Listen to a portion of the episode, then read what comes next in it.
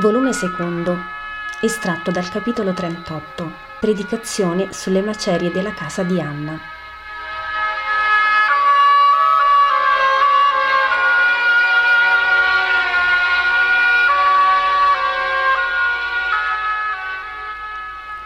Le prime ore di un luminoso mattino d'estate. Vi è tutto un cantare di uccelli, gebri di luce. Passere, merli, pettirossi, zirlano, cinguettano, rissano per uno stelo, per un bruco, per un rametto, da portare nel nido, da mettere nel gozzetto, da prendere per appollatoio. Gesù, con le braccia conserte al petto, guarda tutte queste liete bestioline e sorride. Già pronto, maestro? chiede Simone alle sue spalle. Sì, già pronto. Gli altri dormono ancora? Sì, ancora, risponde Gesù sono giovani. Mi sono lavata a quel rio, un'acqua fresca che snebbia la mente. Ora vado io allora. Mentre Simone, vestito solo di una corta tunichella, si lava e poi si riveste, spuntano Giuda e Giovanni. Dio ti salvi, maestro. Abbiamo fatto tardi? No, è appena mattutino. Ma ora fate presto e andiamo. I due si lavano e poi si mettono tunica e mantello. Gesù, prima di incamminarsi, strappa dei fioretti nati fra le crepe di due massi e li pone in una scatoletta di legno, in cui sono già altre cose che non distinguo bene. Spiega. Li porterò alla madre, li avrà cari. Andiamo. Dove, maestro? A Betlemme. Ancora. Mi pare che non ci sia buon'aria per noi. Non importa, andiamo voglio farvi vedere dove scesero i magi e dove ero io. Allora senti, scusa, sai maestro, ma lascia che parli. Facciamo una cosa. A Betlem e nell'albergo, lascia che sia io quello che discorre e chiede. Per voi Galilei non c'è molto amore in Giudea, e qui meno che altrove. Anzi, facciamo così. Tu e Giovanni apparite Galilea anche nella veste, troppo semplice, e poi quei capelli, perché vi ostinate a tenerli così lunghi? Io e Simone vi diamo il mantello e prendiamo il vostro. Tu, Simone, a Giovanni, io al maestro. Ecco così, vedi? Sembrate subito un poco più giudei. Ora questo. E si leva il copricapo. Un telo a righe gialle, marroni, rosse, verdi, come il mantello, tutte alternate, tenuto a posto da un cordone giallo. E lo mette sul capo di Gesù e lo accomoda lungo le guance per celare i lunghi capelli biondi. Giovanni prende quello verde, scurissimo di Simone. Oh, ora va meglio. Io ho il senso pratico. Sì, Giuda, tu hai il senso pratico, è vero. Guarda però che non superi l'altro senso. Quale, maestro? Il senso spirituale? No, ma in certi casi è bene saper essere politici più di ambasciatori e senti, sii buona ancora, è per tuo bene. Non mi smentire se dirò delle cose, delle cose non vere, ecco. Che vuoi dire? Perché mentire? Io sono la verità e non voglio menzogna né in me né intorno a me. Oh, ma non dirò che mezze menzogne. Dirò che siamo tutti di ritorno da luoghi lontani, dall'Egitto magari, e che vogliamo avere notizie di cari amici. Dirò che siamo giudei di ritorno da un esilio, in fondo in tutto c'è un poco di vero. E poi parlo io. Bugia più, bugia meno. Ma Giuda, perché ingannare? Lascia perdere, maestro, il mondo si regge sugli inganni e sono necessari qualche volta. Bene, per farti contento dirò solo che veniamo da lontano e che siamo giudei. Questo è vero per tre su quattro. E tu, Giovanni, non parlare mai, ti tradiresti. Starò zitto. Poi, se le cose si mettono bene, allora diremo il resto, ma ci spero poco. Sono astuto e sento al volo. Lo vedo, Giuda, ma preferirei fossi semplice. Serve poco, nel tuo gruppo io sarò quello delle missioni difficili. Lasciami fare. Gesù è poco propenso, ma cede. Vanno, girano lungo le rovine. Eccoli sulla piazza di Betlemme. Là dove c'era la casetta è una grande apertura sparsa di macerie Solo la scaletta è ancora ritta col suo piccolo poggiolo. Gesù guarda e sospira. La piazza è piena di gente, intorno a venditori di cibarie, utensili, stoffe. È un giorno di mercato, dice Simone. La porta, anzi il portone dell'albergo, è spalancato e ne esce una fila di asini carichi di mercanzie. Giuda entra per primo, si guarda intorno, afferra altezzoso un piccolo stagliere sporco e scamiciato, ossia con una sola sottoveste che è senza maniche e corta al ginocchio. Servo! urla. Il padrone, subito! Va svelto, che non sono uso ad aspettare. Il ragazzo va di corsa tirandosi dietro una scopa di fascina. Ma Giuda, che modi sono questi? Zitto, maestro, lasciami fare, ci devono credere ricconi e di città. Corre il padrone che si spezza la schiena in inchini davanti a Giuda, imponente nel mantello rosso cupo di Gesù, sulla sua ricca veste giallo-oro tutta cinture e frange. Noi veniamo da lontano, uomo, giudei della comunità asiatica. Perseguitato questo, di nascita betlemita, ricerca i suoi cari amici di qui, e noi con lui, Veniamo da Gerusalemme dove abbiamo adorato l'Altissimo nella sua casa. Puoi ragguagliarci? Signore, il tuo servo, tutto per te, ordina. Bene, vogliamo sapere di molti, e specie di Anna, la donna che aveva casa di fronte al tuo albergo.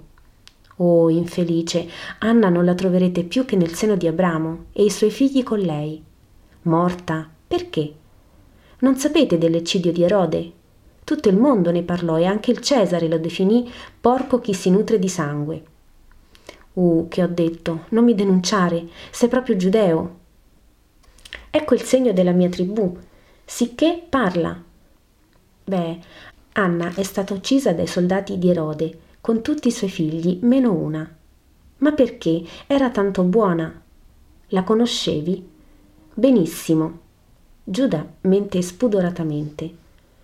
Fu uccisa per aver ospitato quelli che si dicevano padre e madre del Messia. Vieni qui, in questa stanza. I muri hanno orecchie e parlare di certe cose è pericoloso. Entrano in una stanzetta scura e bassa, siedono su un basso divano. Ecco, io ho avuto buon naso. Non sono alberghiere per nulla, sono nato qui, figlio di figli di alberghieri. Ho la malizia nel sangue e non li ho voluti Forse un buco per loro lo avrei trovato, ma Galilei, poveri, sconosciuti. Eh no, Ezechia non ci casca. E poi sentivo, sentivo che erano diversi, quella donna, degli occhi, un che... No, no, doveva avere il demonio in sé e parlargli. E ce lo ha portato qui. A me no, ma in città. Anna era più innocente di una pecorella e li ha ospitati pochi giorni dopo, con il bambino ormai, Dicevano che era il Messia. Oh, quanti denari ho fatto in quei giorni, altro che censo. Venivano anche quelli che non avevano da venire per il censo. Venivano fin dal mare, fin dall'Egitto a vedere, e per mesi. Che guadagno ho fatto. Per ultimo sono venuti tre re, tre potenti, tre maghi. Che so, un corteo, non finiva più. Mi hanno preso tutte le stalle e hanno pagato in oro, tanto fieno da bastare per un mese, e poi sono andati via il giorno dopo lasciando tutto lì. E che regali agli stallieri, alle donne, e a me. Oh, io del Messia, vero o falso che fosse, non ne posso che dir bene, mi ha fatto guadagnare monete a sacchi. Disastri non ne ho avuti, morti neppure, perché avevo appena preso moglie, quindi. Ma gli altri. Vorremmo vedere i luoghi della strage. I luoghi, ma tutte le case furono luogo di strage. Per miglia intorno a Betlemme vi furono morti. Venite con me. Salgono una scala, montano su un terrazzone sul tetto. Dall'alto si vede molta campagna e tutta Betlemme stesa come un ventaglio aperto sulle colline. Vedete i punti rovinati? Lì furono arse anche le case, perché i padri difesero i figli con le armi. Vedete là quella specie di pozzo coperto di edera, quello è il resto della sinagoga, bruciata con l'archisinagogo che aveva asserito esser quello il Messia, bruciata dai superstiti, pazzi per la strage dei figli. Ne abbiamo avuto delle noie dopo. E là, e là, e là, vedete quei sepolcri? Sono delle vittime. Paiono pecorelle sparse fra il verde a perdita d'occhio, tutti innocenti e padri e madri degli stessi. Vedete quella vasca? Era rossa la sua acqua, dopo che i sicari vi ebbero nettare armi e mani in essa. E quel rio qui dietro, l'avete visto? Era rosa per il gran sangue che aveva raccolto dalle cloache. E lì, ecco, lì di fronte, quello è quanto rimane di Anna. Gesù piange. La conoscevi bene? risponde Giuda. Era come una sorella per sua madre. Vero amico? Gesù risponde solo sì. Capisco, fa l'alberghiere e resta pensieroso. Gesù si china a parlare piano con Giuda. Il mio amico vorrebbe andare su quelle rovine, dice Giuda. E vi vada, son di tutti. Scendono, salutano, se ne vanno. L'oste resta deluso.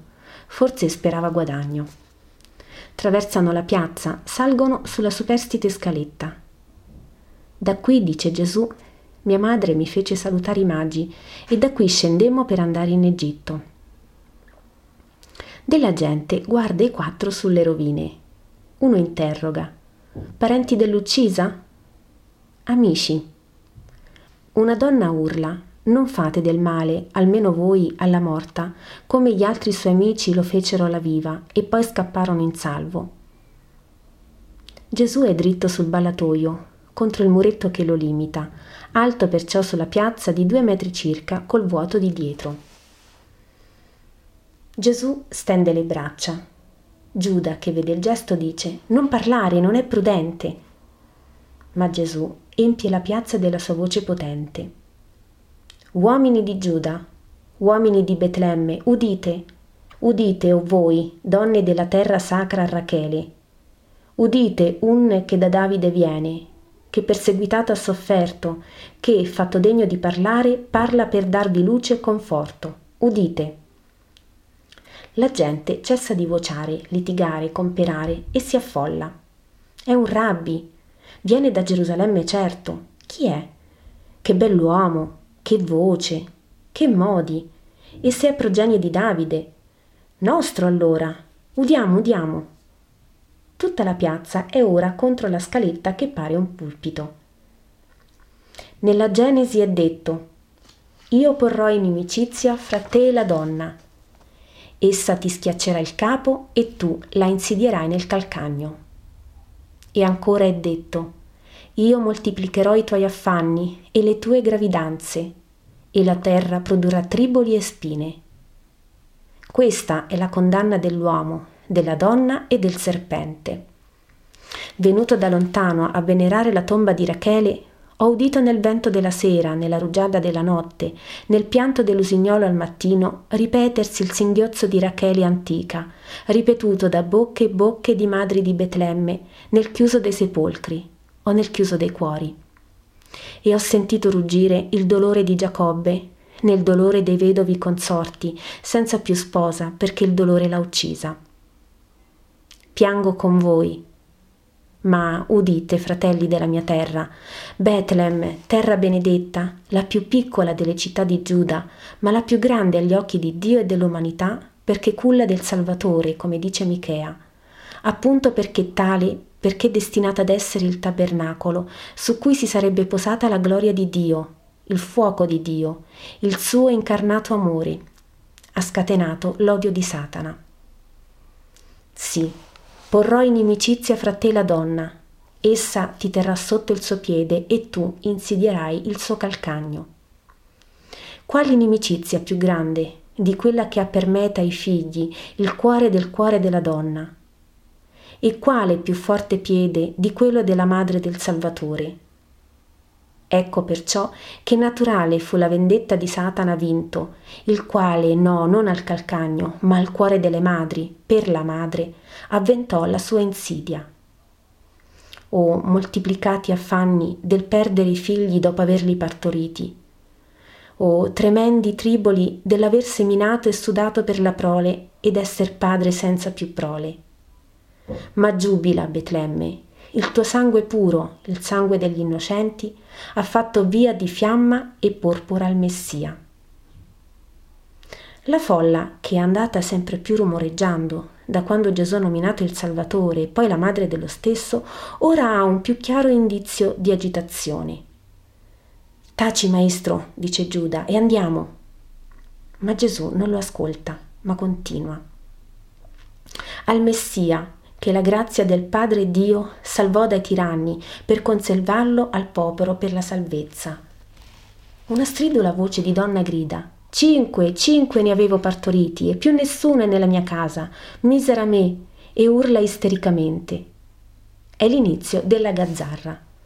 Un'altra si voltola nella polvere, si lacera le vesti, mostra una mammella mutilata nel capezzolo e urla. Qui, qui, su questa poppa, me l'hanno sgozzato il mio primogenito. La spada gli ha reciso la faccia, insieme al capezzolo mio, oh il mio Eliseo.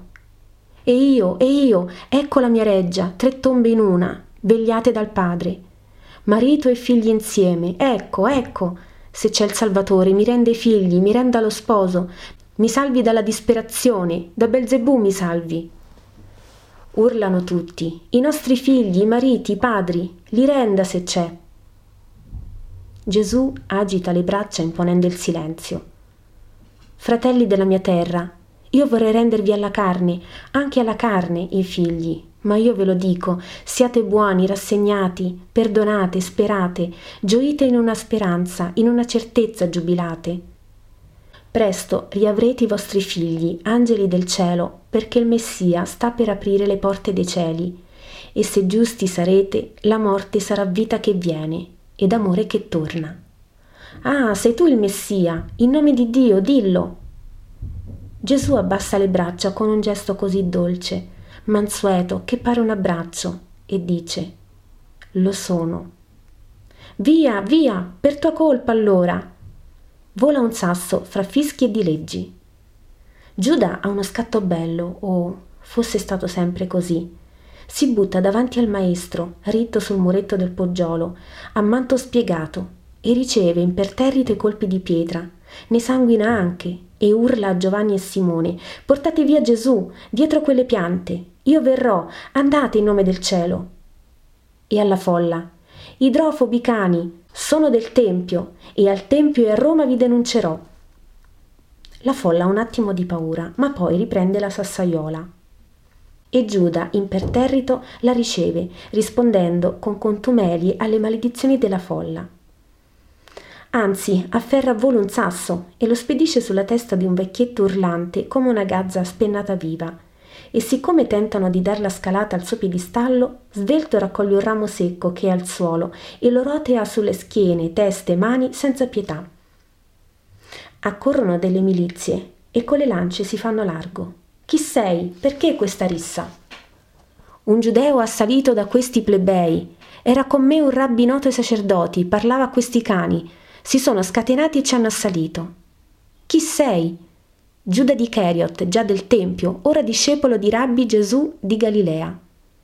Amico del fariseo Simone, del sadduceo Giocana, del consigliere del Sinedrio Giuseppe di Arimatea e infine, ciò lo puoi confrontare, di Aliazar ben Anna, il grande amico del proconsole. Verificherò. Dove vai? Col mio amico a Cheriot e poi a Gerusalemme. Vai, noi ti difenderemo le spalle. Giuda allunga delle monete al soldato. Deve essere cosa illecita, ma usuale perché il milite prende, svelto e guardingo, saluta e sorride. Giuda balza giù dal suo podio, va a salti per il campo incolto, raggiunge i compagni. Sei molto ferito. Roba da niente, maestro. Poi, per te, l'ho anche date però. Devo essere tutto sporco di sangue. Sì, sulla guancia. Qui vi è un filo d'acqua. Vieni. Giovanni bagna un piccolo telo e lava la guancia di Giuda. Mi spiace Giuda, ma vedi, anche a dir loro che si era giudei, secondo il tuo senso pratico, bestie sono, credo che ti sarai persuaso, maestro, e che non insisterai. Oh no, non per paura, ma perché è inutile per ora. Quando non ci vogliono, non si maledice, ma ci si ritira pregando per i poveri folli che muoiono di fame e non vedono il pane. Andiamo per questa via remota, credo si possa prendere la strada di Hebron. Dai pastori, se li troveremo. A prendere altre sassate? risponde Giuda. No, a dir loro, son io. E allora certo ci bastonano, soffrono da trent'anni per causa tua. Vedremo. Vanno per un folto boschetto, ombroso, fresco, e li perdo di vista.